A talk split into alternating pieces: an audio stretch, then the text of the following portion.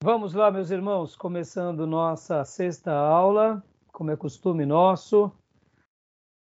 Nossa sexta aula de hermenêutica, como é costume, já oramos, já gastamos um tempo aqui de comunhão, inclusive hoje foi até um momento bem agradável, eu e o pastor Johnny, momento mais pastoral.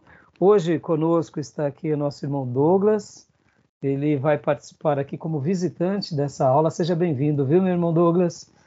E, como é costume nosso, nós gravamos todas as aulas para que o aluno depois ele possa assistir essa aula e também para que a gente possa estar utilizando essa aula nos próximos módulos para outros alunos Sim. que forem ser ministrados ou que desejarem aprender sobre esse tema.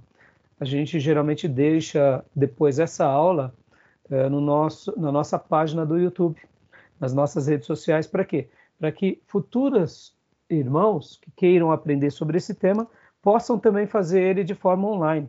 Eu sei que é diferente, porque aqui a gente está em loco, né? Estamos, mesmo uh, sendo pela internet, a gente está em tempo real. Aquela pessoa que for assistir depois não estará participando ativamente. Então, é costume nosso deixar aqui gravado. Então, boa noite a todos, pastor Johnny, Jill e Douglas. Deus abençoe. Amém. Paz. Boa noite a todos, graças paz. Glória a Deus. Irmãos, é, como é costume nosso, eu gosto de ler um texto bíblico antes de começar a, a aula, e eu quero convidar vocês a abrir a Bíblia em Atos 13, 22. Atos 13, 22.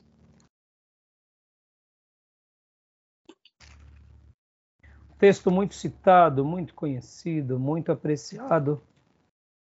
E como falávamos há pouco, eu até citei antes da, da gravação,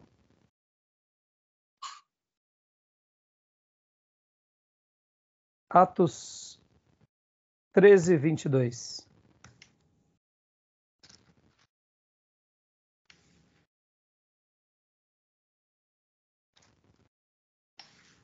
Quem, quem quiser pode ler para nós, por favor.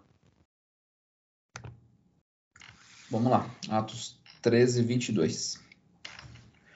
Depois de rejeitar Saul, levantou-lhe Davi como rei, sobre quem testemunhou: Encontrei Davi, filho de Jessé, homem segundo o meu coração. Ele fará tudo o que for da minha vontade. Glória a Deus. Amém um homem segundo o coração de Deus. Aqui o texto está falando sobre quem? Davi. Davi. É, o rei Davi. É, hoje a gente vai estar falando, dando continuidade sobre a quinta regra. E gostaria de fazer um momento, eu diria, um pouquinho mais devocional antes de entrarmos uh, no livro, né? Como que deve ser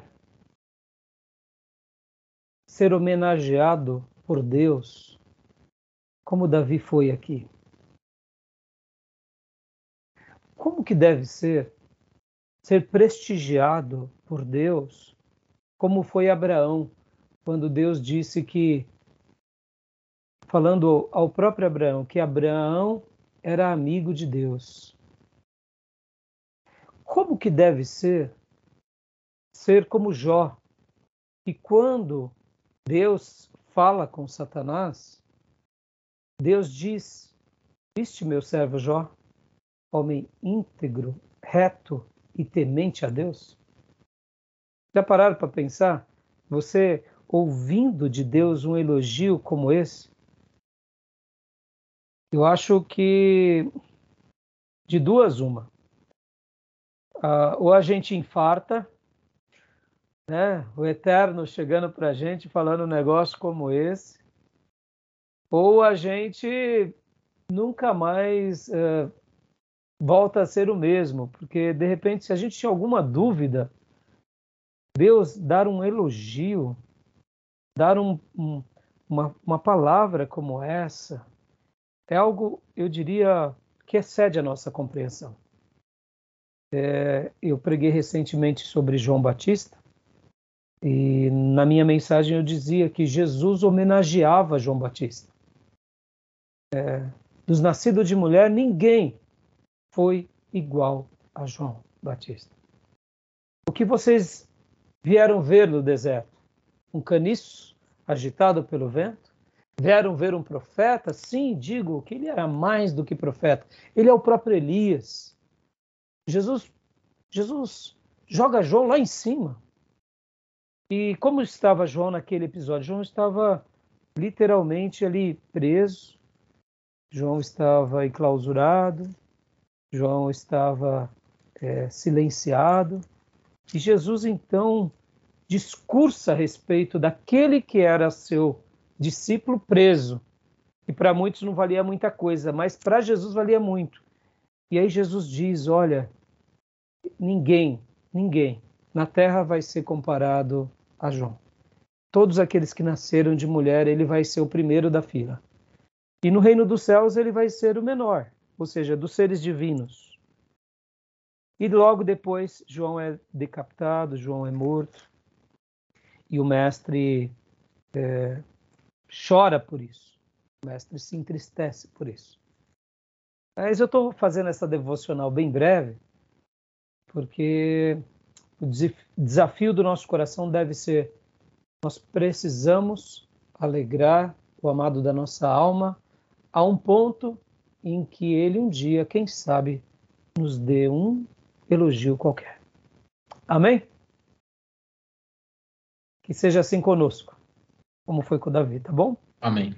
E agora indo para a aula, indo para a aula, né? Indo para a aula porque a gente na semana passada terminamos a, a, a, quarta regra e começamos a quinta regra da hermenêutica. E aí, Dil, vamos lá, Dil. Qual era a primeira parte da quinta regra? Porque a gente agora na quinta regra nós estaremos estudando sobre o quê? Passagens paralelas. Passagens paralelas, isso mesmo. Né? E dentro das passagens paralelas, nós estudamos paralelos de palavras e paralelos de ideias. Quero fazer uma breve recapitulação com vocês. E aproveitando, inclusive, esse texto aqui, é, eu até peço que vocês abram é, no livro texto de vocês, na, no capítulo 9.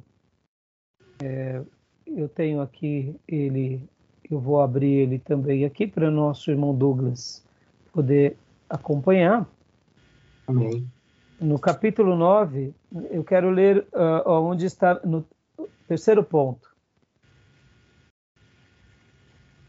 Deixa eu só abrir aqui.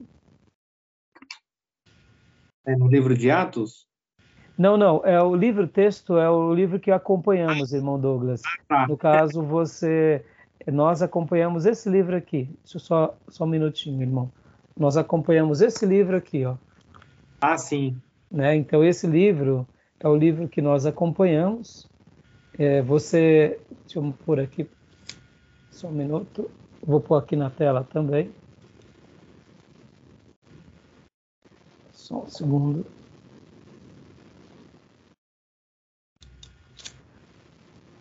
Fica aqui a sugestão, deixa eu compartilhar com você, irmão. É esse livro que nós estamos estudando.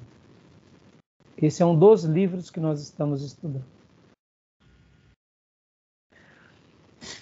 Lund Nelson, Hermenêutica, Princípios de, de, Interpretação das Sagradas Escrituras. Esse é um dos livros, tá bom? Ah. Então, voltando aqui. Uh, agora, deixa eu só.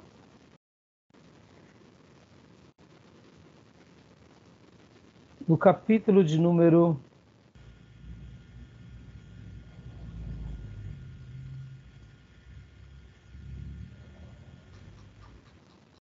aqui no capítulo de número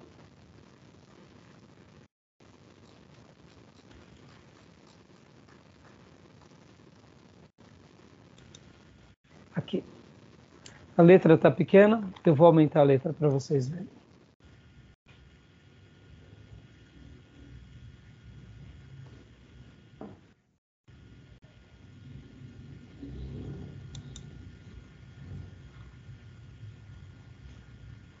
Aqui.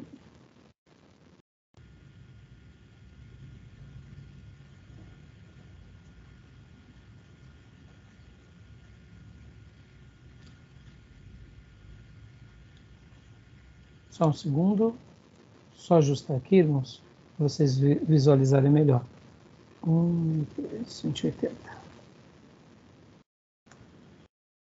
Não.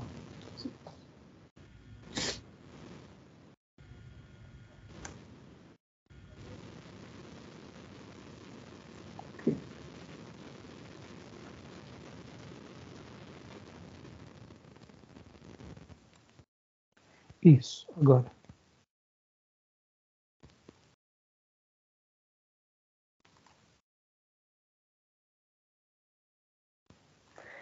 Então, paralelo de passagens paralelas, para, paralelo de palavras. Quero pegar esse terceiro ponto aqui. Pode ler para nós, pastor Johnny. Segundo Atos. Vamos lá. Segundo Atos 13, 22, Davi foi um homem segundo o coração de Deus querer a Escritura, com essa expressão, apresentar-nos a Davi como modelo de perfeição? Não, porque não cala suas muitas e graves faltas, nem seus correspondentes castigos. Como e em que sentido, pois, foi homem conforme o coração de Deus? Busquemos os paralelos.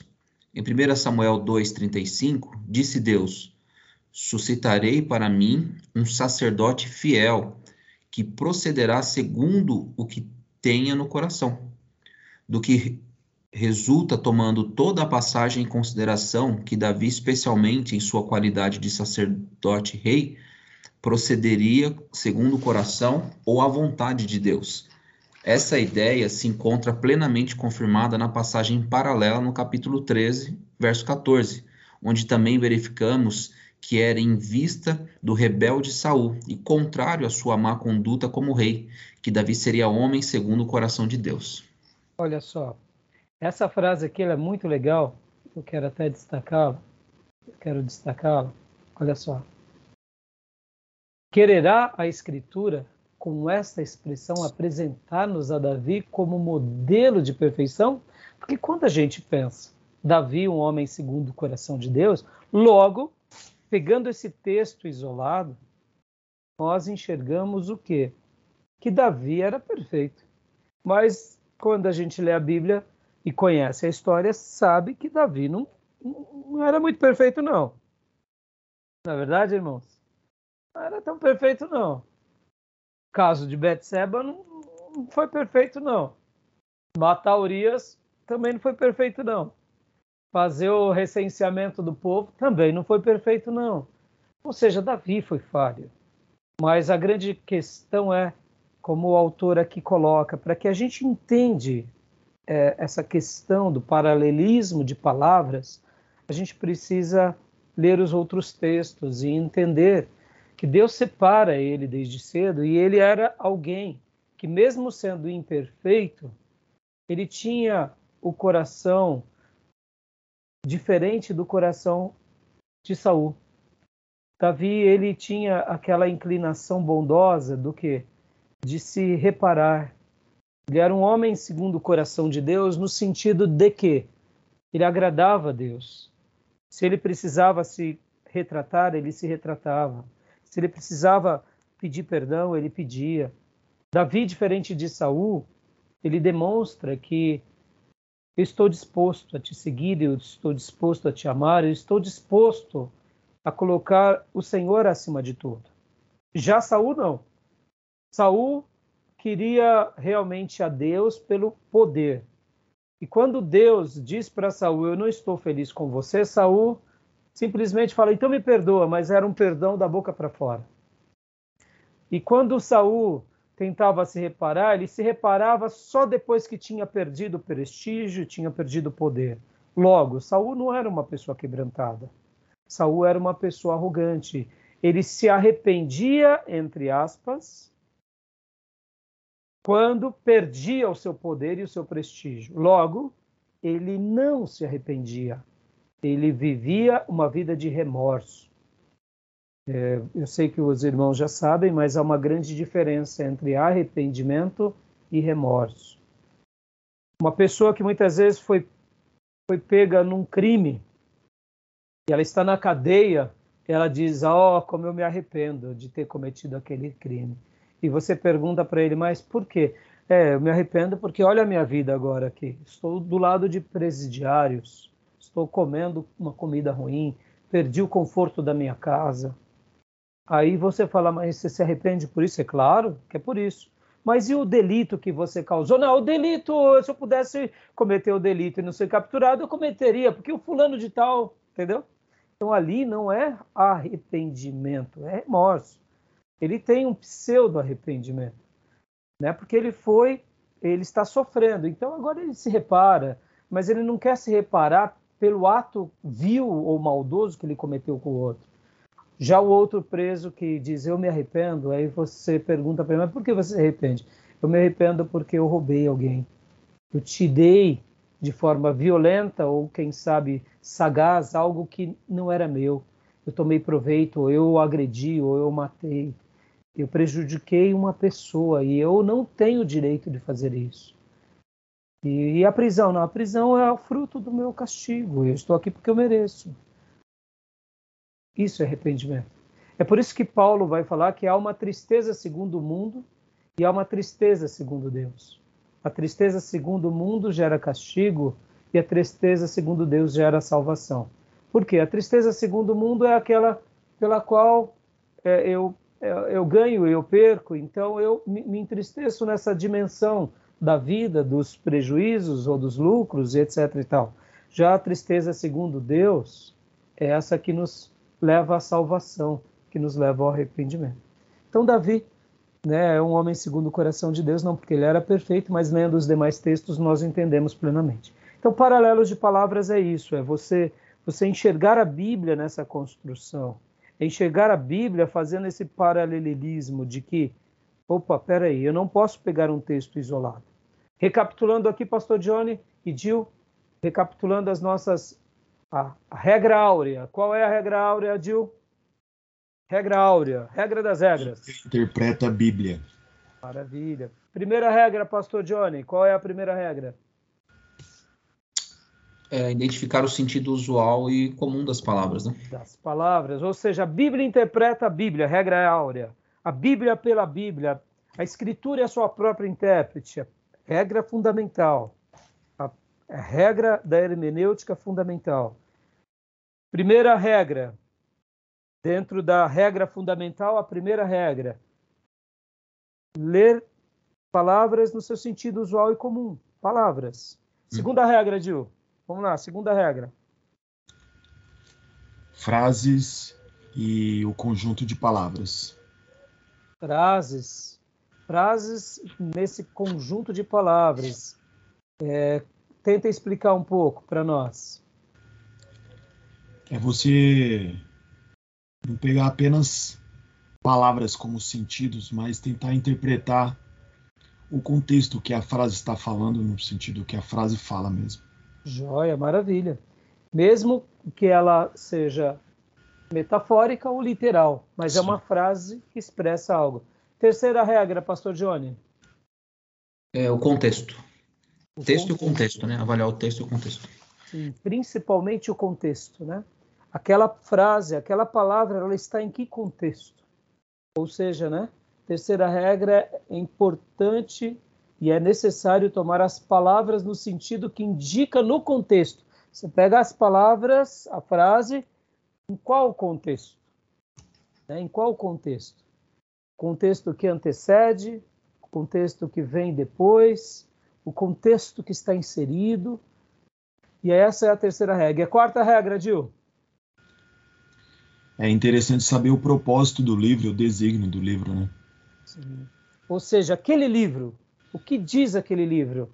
Aquele texto, aquela palavra, aquela frase, aquele contexto está em qual livro? Para que a gente possa compreender o propósito, o desígnio do livro. É lei? É poesia? É evangelho?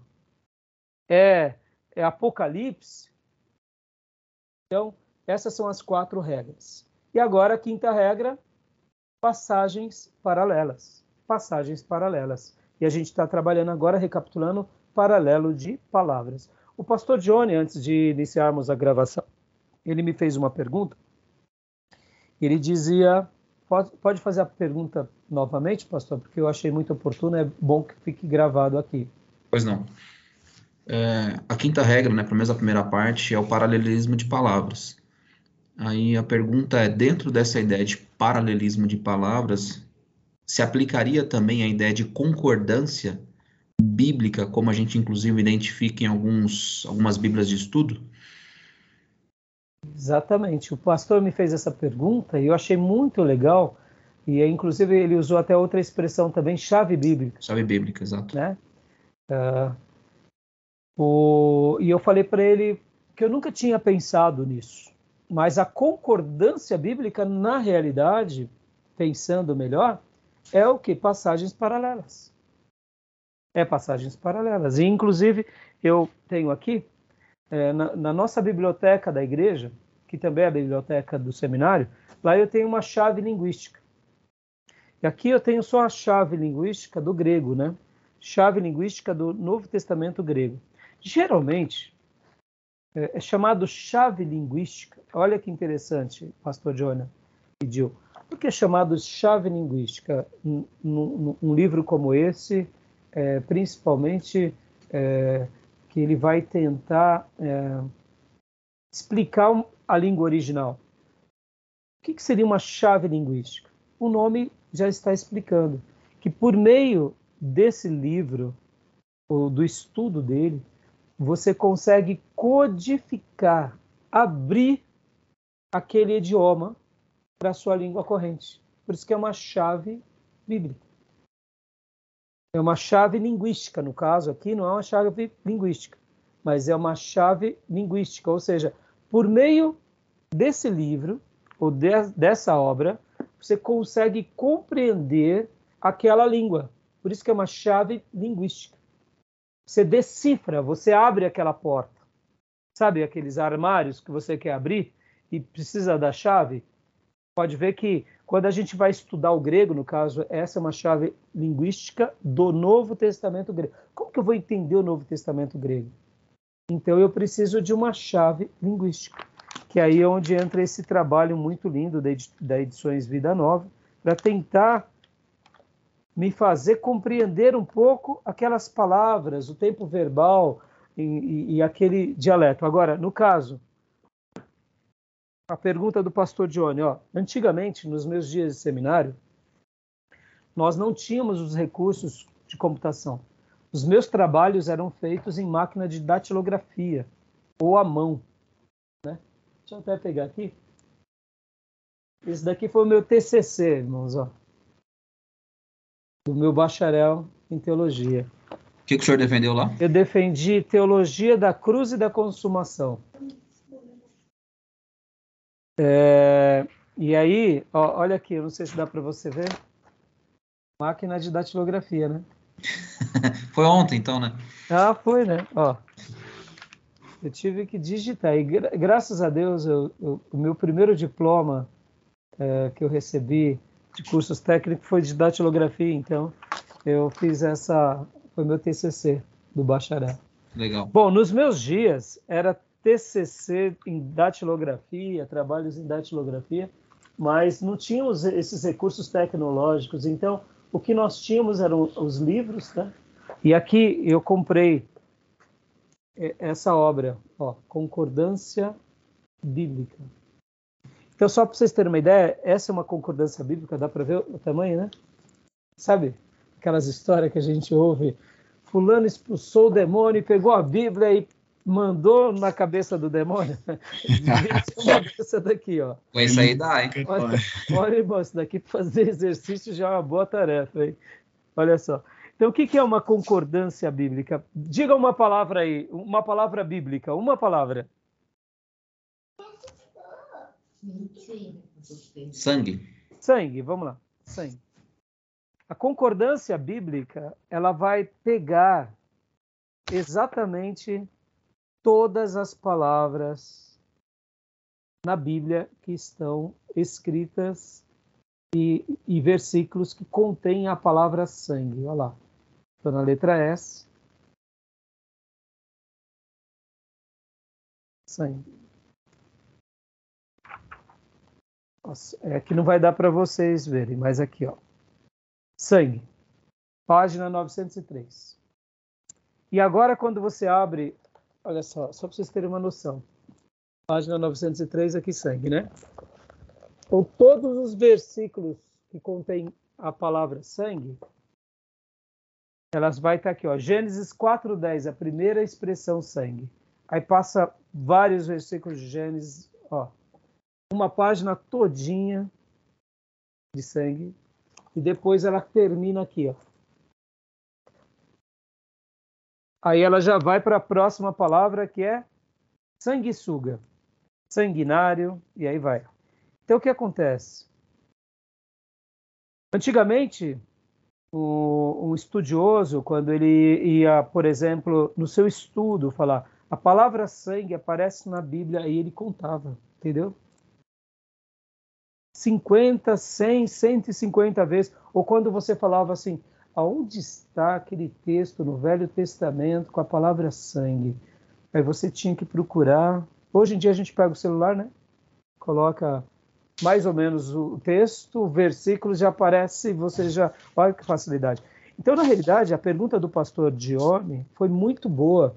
Paralelo de palavras, paralelo de ideias e de ensinos gerais, uh, na concordância a gente já tem o paralelo de palavras. Porque você vai pegar todas as, as palavras naquela, naquele, eh, você vai pegar todos os versículos com aquela palavra. No entanto, o que o autor está ensinando aqui, em paralelos de palavras, não é só apenas palavra pela palavra, mas o entendimento daquele versículo. Por exemplo, como a gente acabou de fazer aqui em, em Atos 13, 22. Porque em Atos 13, 22 diz: Homem segundo o coração de Deus. E em 1 Samuel 13, 14, não há essa expressão homem segundo o meu coração, mas diz que Deus estaria escolhendo uma pessoa que realmente compreendesse o coração dele. Uma pessoa diferente, uma pessoa que captasse os sentimentos de Deus, as ordens de Deus, e fosse uma pessoa com um coração diferente do que? Do coração de Saul. Então, nota, paralelos de palavras, nem sempre a gente vai dar uma resposta usando palavras iguais, mas a gente vai usar as regras, no caso, a ideia, para responder com outro versículo para completar. Estão entendendo? Então, a concordância bíblica, ela faz o papel já de fazer essa ligação. Mas os versículos e as ideias nos versículos também fazem uma ligação. Tudo bem até aí? Então, pastor, foi muito legal, né? Porque realmente é, é, foi uma ideia muito boa, né? Quando você colocou isso, né?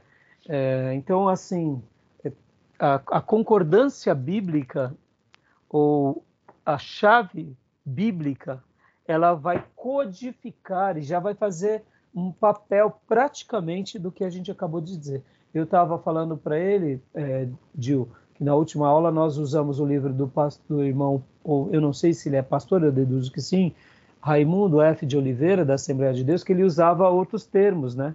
Que ele usava comparação e contraste, repetição e intercâmbio, grupo de recursos literários. Ou seja, são ferramentas parecidas para o mesmo objetivo.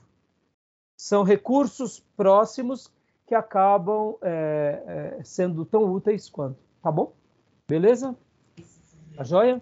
Tudo bem até aí, irmãos? Alguma dúvida? Douglas, alguma dúvida, Douglas? Dúvida, Dil? Ok, pastor. É? Se você quiser deixar a sua câmera aberta, Douglas, pode deixar, tá?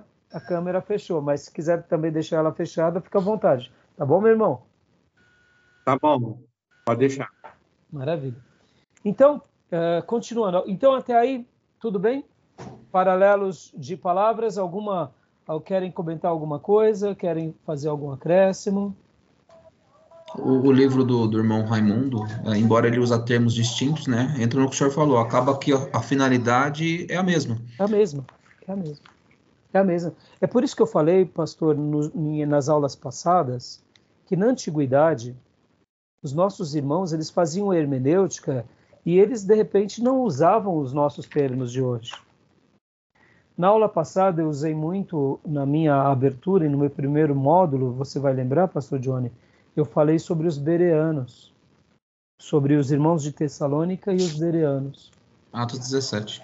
E ali eu comentei o seguinte, que o que é fazer hermenêutica? É ser um bereano. Olha só, irmãos, fazer uma defesa aqui aos nossos irmãos do passado. E, e, essa concordância me ajudou tanto nas minhas preparações de sermão. Deixa eu até falar uma outra coisa aqui para vocês. Nos meus dias de seminário, deixa eu achar aqui, Alexandre o Grande. Eu, eu, um, eu, a minha primeira Bíblia de estudo que eu comprei foi a Scofield. Depois eu comprei essa pequena enciclopédia bíblica para eu entender as palavras circuncisão, etc. E tal. Aí, passado algum tempo, tudo que eu queria saber, que eu não estava entendendo, eu pegava o que é a pequena enciclopédia bíblica. Então vamos pegar aqui Alexandre o Grande. Ó. Olha só que interessante. Alexandre o Grande não está na Bíblia, vocês sabem, mas ele acaba é, tendo um destaque na história mundial por causa de tudo que ele fez. Então, aqui na pequena enciclopédia bíblica, eu não sei onde está agora, Deve estar aqui. Deixa eu ver. Aqui, Alexandre Magno. Seu nome não é mencionado nas escritas, mas aí o que acontece? Alexandre Magno. Alexandre o Grande, né? E o que, que acontece? Eu me lembro que eu estava na aula com o pastor Ernesto Nini e eu falei assim, pastor, por que Alexandre o Magno? Aí eh, o pastor Ernesto Nini disse assim, Alexandre Magno? Alexandre Magno? Não, Alexandre o Grande. Foi uma coisa mais ou menos isso. Onde você viu essa instrução? Eu falei, ah, na pequena enciclopédia bíblica. Ele falou, joga fora, é porcaria, joga fora. O pastor Enéas, ele era muito energético, enérgico, né? Joga fora. Eu, nesse ponto eu fui desobediente, eu não joguei não. Tinha um carinho muito grande pela minha pequena enciclopédia, eu não falei, não, não, não, não joga não. Né? Porque eu entendi o que ele quis dizer, porque num primeiro momento ele... É, que o pastor Enéas, como teólogo, como mestre, ele sabe que um bom livro ele vai ser determinante para você. Um mau livro pode ser tendencioso. Então, maus livros ele falava isso joga fora. Ele não tinha dó. Mas eu não joguei, como eu disse, porque era, foi, eu, eu tenho um valor afetivo aqui. Foi a minha primeira enciclopédia. Né? Eu comprei ela, ela está toda destruidinha até hoje, mas eu tenho um carinho por ela. Imagina o quanto ela me auxiliou nas minhas pesquisas bíblicas antes de eu ir para o seminário. Mas quando eu falei isso para ele, ele disse isso. Por que eu estou falando isso para vocês, né? Alexandre Magno. Aqui, ó, tá até escrito Alexandre é, Magno, né? Bom, mas é, o que, que eu ia dizer? Logo depois disso, lá no seminário, veio essa concordância. Então, imagina para mim, nos dias bíblicos, quando eu estava preparando um sermão e queria lembrar onde estava um, um versículo. Então, essa concordância me salvou em muitos sermões, em muitas aulas. Por quê? Porque eu, puxa vida, onde está aquele texto que, que, que, diz tal palavra? Eu acho que foi Moisés, está no Velho Testamento. Então, imagina, irmãos. Agora, por que eu estou falando isso? Irmãos, olha que interessante. Vamos imaginar os nossos irmãos da Reforma. Pouco antes da Reforma. Mal tinha uma Bíblia, irmãos. Está entendendo? Está entendendo? Como eles foram gigantes na história. A gente tem que ter um respeito por esses homens absurdo, absurdo. Porque hoje a gente tem essa Bíblia aqui, mas você está na dúvida, você vai lá e Google tal, onde está o versículo, você acha, você acha tudo. Você tem comentário, você tem o grego. Eles não tinham nada, irmãos. Eles tinham uma biblioteca que geralmente estava no monastério e tinham que ser muito ricos para poder ter um exemplar da Bíblia. E aí tinha um exemplar da Bíblia, ficava na igreja. Você tinha que ler na igreja. Eu penso em vocês, o exercício que esses irmãos faziam para decorar a Bíblia, ou eles ficavam copiando a Bíblia. Então, ao mesmo tempo, é muito piedoso, é muito lindo, mas ao mesmo tempo também era muito arriscado, porque se eles decorassem errado, poderiam ensinar errado. Se eles copiassem errado, passava errado.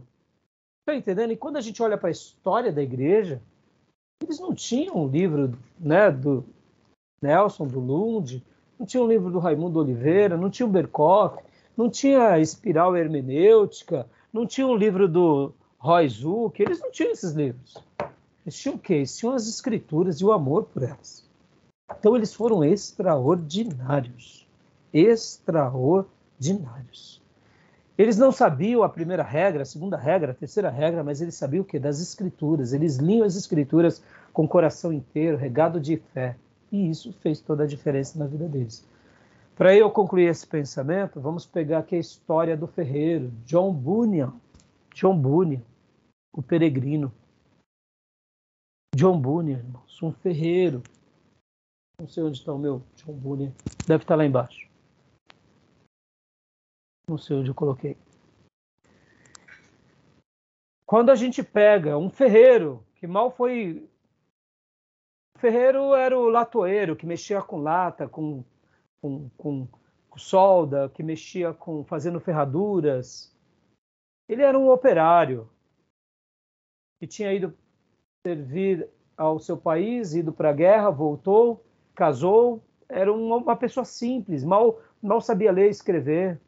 Aí um dia ele conhece a Bíblia, se converte e, e começa a ler as Escrituras e começa a pregar na praça. E aí vem as, os, o, o, o, delegado, vem o governador e diz: você não pode pregar porque você não é um, um, um ministro, é, um ministro é, que tirou o seu registro para você ser um, um, pregador de praça. Ele falou: é, eu não sou, mas vou continuar pregando. Deus mandou pregar. Foi preso. Ficou vários te muito tempo preso, depois foi solto, preso de novo. Por quê? Porque ele era um pregador.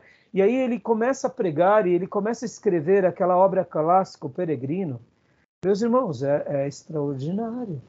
É extraordinário. Esses homens merecem, merecem ser, ser lembrados por nós com uma devoção, com um amor sobre-humano. Porque hoje, quando a gente olha para a vida deles e para a obra deles, a gente admira. Mas a gente tem que imaginar que eles deixaram de pôr comida em casa. Deixaram de, de suprir a família. Diz que a primeira esposa dele foi embora, porque ele ficava preso, porque ele pregava na praça a mulher não aguentou ele foi embora. Seguiu a vida dela. Depois parece que ele casa-se de novo. Continua pregando. Só que essa segunda era crente. E aí, graças a Deus, mas foi preso. Filhos passaram privação. Quando a gente olha para a história, a gente vê como eles foram grandes, mas quando a gente vai imaginar o exercício deles de estudo de piedade, foi extraordinário, porque o que, que John Bunyan fez? Fez aquela ficção e como ele conseguiu ser feliz nessa ficção? Porque ele conhecia hermenêutica. Hermenêutica. Domingo agora eu acabei de pregar e na minha último ponto do sermão eu usei a história do peregrino para poder ilustrar o que eu queria dizer, porque até hoje é um livro que eu, eu não, não, não eu não quero nunca me esquecer. Se eu talvez uh, se eu talvez, né? Se alguém chegasse para mim e falasse, ó, você vai ser preso, tá bom? Você vai poder levar dois livros só na sua, na sua, com você pro resto da sua vida. Primeiro, é, é óbvio, é a Bíblia. Sem medo de errar. Sem medo de errar. E o segundo, possivelmente, eu colocaria o Peregrino. E aí eu falaria, não, de todas essas, eu quero o Peregrino. A obra completa, né? Que é o Peregrino e a Peregrina. Então, irmãos, paralelo de palavras, porque ele era tão feliz nisso paralelos de palavras, paralelos de ideias, paralelos de princípios gerais. Tá bom? Então, beleza até aí? Tranquilo?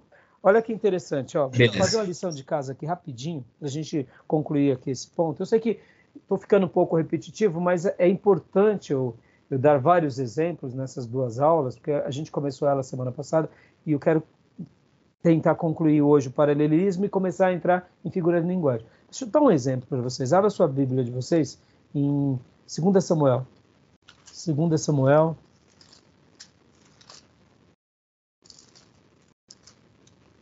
2 Samuel uh, 16, 23. Capítulo 16, pastor? Isso, versículo 23. Ok.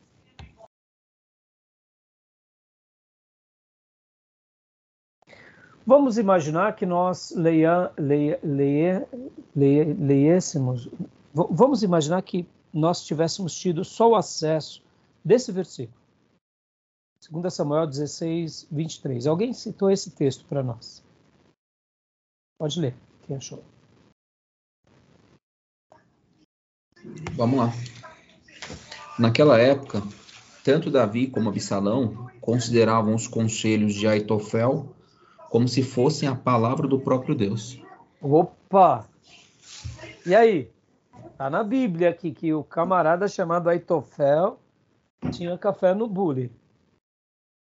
Porque para Davi, para Absalão, ele ele falava e os conselhos dele eram como se fosse a palavra do próprio Deus. O escritor sagrado está falando isso. Se a gente pegar esse texto isolado, a gente vai fazer um curso, vamos fazer uma mensagem, aliás, vamos falar, irmãos, sejam como Aitofel. Sim ou não? Com certeza. Opa! O rei e o filho do rei viam nele camarada especial. Vocês lembram da história de Aitofel? Não? Vagamente, mas eu tenho memórias a respeito. Douglas? Conselheiro de Absalão, né, no levante contra Davi. Exatamente, pastor. Quem foi Aitofel? Aitofel foi um dos que, junto com Absalão, praticam a insurreição, praticam a rebelião contra Davi, querendo destronar Davi, tirar Davi do trono. Quando Absalão, durante anos, prepara Israel para o golpe, Aitofel fazia parte desses que estavam ao lado de Davi. Mas só que antes de Aitofel estar do lado de Absalão, Aitofel era um conselheiro de Davi. Olha que interessante. Aitofel era uma pessoa importante para Davi. Por que eu estou fazendo aqui, eh, usando essa ideia aqui? Porque se a gente não conhecer o texto, o contexto, os, os outros versículos, os paralelismos de palavras paralelismo de ideias, agora já estou indo para o outro capítulo aqui, que é o capítulo de número, de número 10, da lição 10, que é paralelos de ideias. Se a gente não conhecer a história e fazer os links, a gente corre um sério risco de pregar sejamos como Aitofel. Irmãos, porque quando a gente fala, a gente é a boca de Deus. Espera lá. Se a gente for conhecer o texto e o contexto, Aitofel realmente ele foi conselheiro de Davi, mas ele foi um conselheiro corrupto, maligno, porque ele estava ali demonstrando ser uma coisa pelo qual ele não era. Ele estava do lado de Davi, não porque ele queria abençoar Davi e muito menos o reino. Ele queria abençoar a si próprio. Mas ele conseguiu enganar Davi. Ao ponto que, no momento em que Absalão quer praticar a insurreição e ele é aclamado como rei em Hebron, ele chama Aitofel para ficar do lado dele. Logo, nós vemos que Aitofel não tinha compromisso com Davi, nem com Israel. Aitofel tinha compromisso com ele próprio. Ou seja, eu me uno àquele que é mais poderoso, não àquele que está com a razão. Ele era um conselheiro corrupto, mas ele tinha uma vestimenta sagrada de se apresentar como se fosse a boca do próprio Deus. Tanto é que quando Davi toma conhecimento do caso de que Aitofel está do lado de Absalão, Davi ora pedindo, Senhor, está lá no capítulo de número 15, versículo de número 31. Finalzinho do versículo diz: Ó Senhor, transforma em loucura os conselhos de Aitofel. Olha que forte.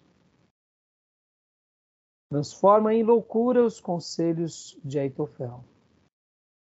O que que Davi estava dizendo aqui? Davi estava desesperado, orando a Deus para que Deus intervisse nesse, nesse grande problema. Porque Deus, Davi sabia que se Deus não intervisse aqui, o próprio Davi sofreria. Então, por isso que Davi ora: Ó Senhor, transforma, transtorna o conselho de Aitofel. Ou, como diz outras versões, Ó Senhor, peço-te, transtornes em loucura o conselho de Aitofel, dando uma ideia de que Deus intervenha. Porque se Absalão já quer me tirar do trono, agora Absalão aliado a Aitofel, agora eu estou perdido. Então Deus faz alguma coisa. E Davi ouve a oração. E por que eu estou falando tudo isso, irmãos? Paralelo de ideias. Se a gente não conhecer as ideias, não conhecer os textos e não, não linkar, a gente corre o risco de cometer um certo pecado. Tá bom, meus irmãos? Tudo bem? Paralelo de ideias. Aí aqui no, no capítulo de número 10 do livro texto, a gente, o, o próprio é, Lund Nelson começa a falar, inclusive, daquelas expressões como Pedro, tu és a chave. Pedro, aliás, é, Pedro, sobre esta, é, sobre esta pedra edificarei a minha igreja. É, se referindo naqueles, naquelas passagens em que Jesus conversa com Pedro. Se a gente não fizer uma lição de casa adequada, a gente vai falar que Pedro é a pedra principal. Mas quando a gente estuda as ideias, a gente sabe que Pedro estava sendo ali prestigiado por Jesus, mas que Pedro ele seria uma pedra como representante de Cristo, porque quando lemos nas, nas Escrituras, a pedra angular que vive eternamente, a pedra da esquina é o Cristo, ele é o fundamento. E por que Jesus então chamou Pedro de pedra e deu a ele uma certa autoridade? Foi porque logo depois em que Jesus realmente cumprisse com todo o seu ministério, ele daria a Pedro que as chaves da igreja. Ou seja, o líder que é, sucederia o grande Cristo, o primeiro de todos seria Pedro. Então, nenhum problema. Pedro seria, entre todos os demais, uma pedra, mas não porque ele seria a grande pedra. Estão entendendo? Paralelismo de ideias. Se a gente não for fazer essa lição de casa, a gente não consegue é, é, entender. Tá bom? Tudo bem até aí? Tudo bem? Uh, deixa eu dar agora, uh, agora então vamos uh, paralelos de ensinos gerais, irmãos, paralelos de ensinos gerais, que aí é o capítulo de número, a lição de número 11, lição de número 11. Tudo jóia? Vamos agora, opa, a minha tela estava, vocês ainda estão, eu vejo vocês numa tela grande, mas vocês estão me vendo numa telinha pequena, né? É. Ah, tá. Eu esqueci de tirar aqui de compartilhar, mas não tem problema. Bom, vamos ler então. Ah, mudar a janela aqui para o slide. Estou mudando slide. Então, vamos lá.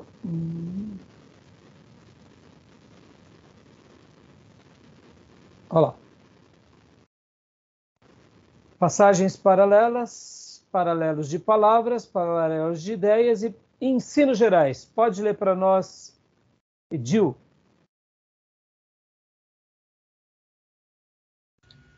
Ensinos gerais. É preciso recorrer ao teor geral das Escrituras.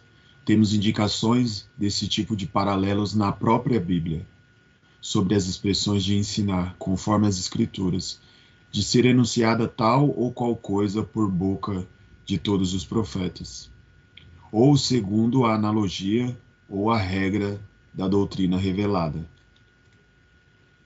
Romanos 3:28 Concluímos, pois, que o homem é justificado pela fé sem, a, sem as obras da lei. Não podemos utilizar esse texto para dizer que o homem está isento das obras de justiça e santificação. O ensino sobre a justificação é nos mostrado pelas passagens para, paralelas que mostram que Deus nos tem uma tarjinha aí no meio. É, nos exorta à santidade e à pureza. Tiago 2:14 ao 26 etc. Joia. Eu não sei por que fica essa tarja para vocês, mas para mim não fica. Eu não entendo o motivo. Mas seja o que for, então paralelos de ensino gerais é, é isso que a gente acabou de ver que a gente precisa recorrer a, ao teor geral das Escrituras para entender. O texto de Romanos, como a gente viu, que é a questão da justificação pela fé, sem as obras da lei, ela pode ser mal compreendida. Se nós não buscarmos nas outras passagens bíblicas entender o que Paulo quis dizer, a gente pode incorrer em alguns erros graves. Quer ver um exemplo, irmãos? É, deixa, eu, é, deixa eu dar um exemplo aqui para vocês de um, um assunto que é muito legal, vocês nunca mais vão esquecer. Nunca mais vão esquecer. Olha só. Uh, sempre que eu deixo a tela cheia toda, sabe, irmãos, com slide, me falem, porque aí a gente volta para essa tela aqui para vocês me visualizarem melhor, tá bom? Porque tem vezes que eu não consigo visualizar. Tudo bem? Opa! Vamos lá.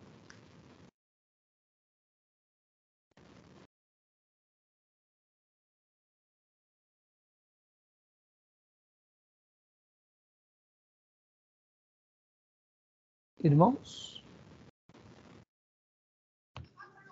Pastor, estamos tá, te ouvindo e vendo. É, eu não estou vendo vocês. Eu não sei o que eu fiz aqui, viu? Fiz alguma coisa que eu não estou vendo vocês. Pronto. Aqui para mim tá tudo, tá tudo normal.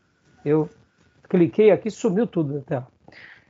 É, olha só que interessante.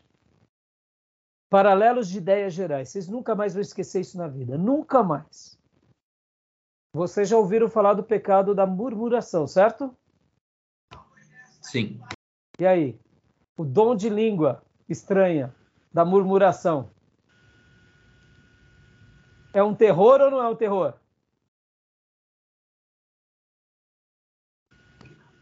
Com força. Quem tem esse dom dessa língua maldita, o que, que acontece? Qual é a, a história bíblica que a gente lembra que um povo morreu no deserto por causa da? Pois é. Murmuração. Isso está onde? Lá em? Deuteronômio. Isso. Êxodo. Êxodo. Os 40 anos, lembra? Lembra, o povo de Israel morre no deserto, naquele episódio de Moisés, por causa de cinco pecados. E entre um dos cinco pecados era o pecado da murmuração.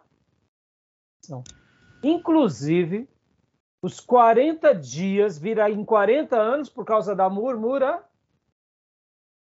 Oh, meu Deus. Isso dá até medo, né, irmãos?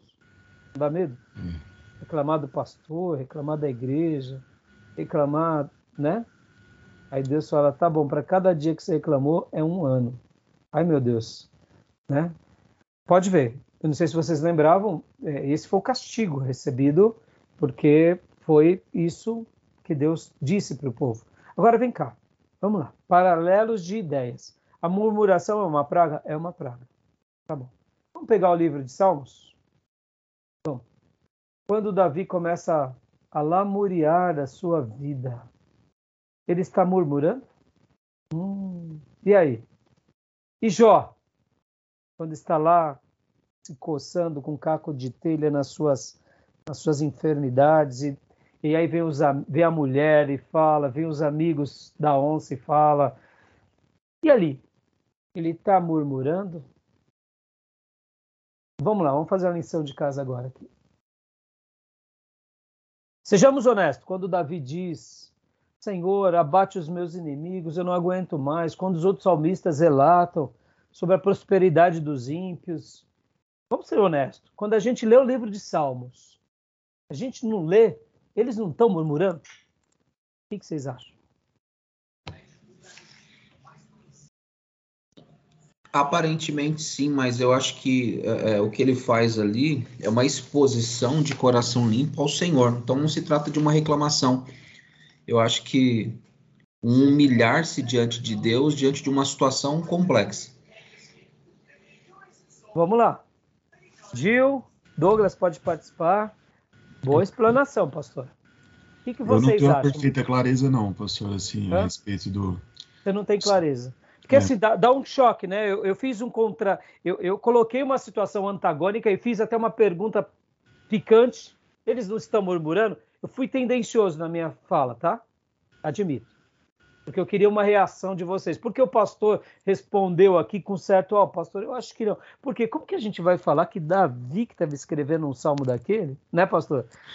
Estava murmurando, se Deus recebeu. Como que fica isso? Dá a cabeça, mas eu sei que o pastor já foi lá na frente.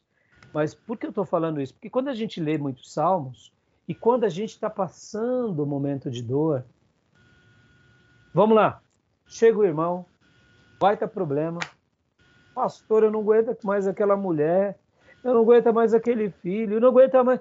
Aí você fala, irmão, vigia, irmão, para de murmurar. Não é assim que a gente fala? É. Mas se fosse Davi, a gente ia falar, ó oh, rei, tudo bem, o senhor é rei, o senhor pode, mas o irmão não pode, o rei pode. Pera, Tá entendendo? Tá vendo? Tem hora que a gente não entende o que é murmuração. E tem hora que a gente não entende o que é lamento da alma. Por isso que eu falei que eu fui tendencioso. O que que Davi foi, irmãos? Davi, os demais salmistas, Jó e tantos outros, eles estão lamentando. O lamento não é murmuração. Desabafando, né? Exatamente. Agora, se eu faço do meu desabafo um momento em que eu amargo meu irmão, aí pode virar uma murmuração. Aonde está o divisor de águas entre um desabafo e um, uma murmuração? A linha é muito tênue, irmãos. Porque muitas vezes a gente começa a fazer um desabafo e a gente começa a entrar em julgamentos, é. em sentenças, em, em opiniões contrárias, em inimizade. Então, como a gente consegue fazer um lamento sem murmurar? Temos que seguir o exemplo dos salmistas. Por isso que Deus deixou lá. Por isso que Deus pode ver que Davi tem hora que pede até a cabeça dos inimigos. Ele é até, é até, é até forte para nós. Senhor, vingue os meus inimigos. Senhor, puna eles, Senhor. Acaba com eles. Só falta dizer assim, mata esses desgraçados, Senhor. Só falta falar isso, entendeu?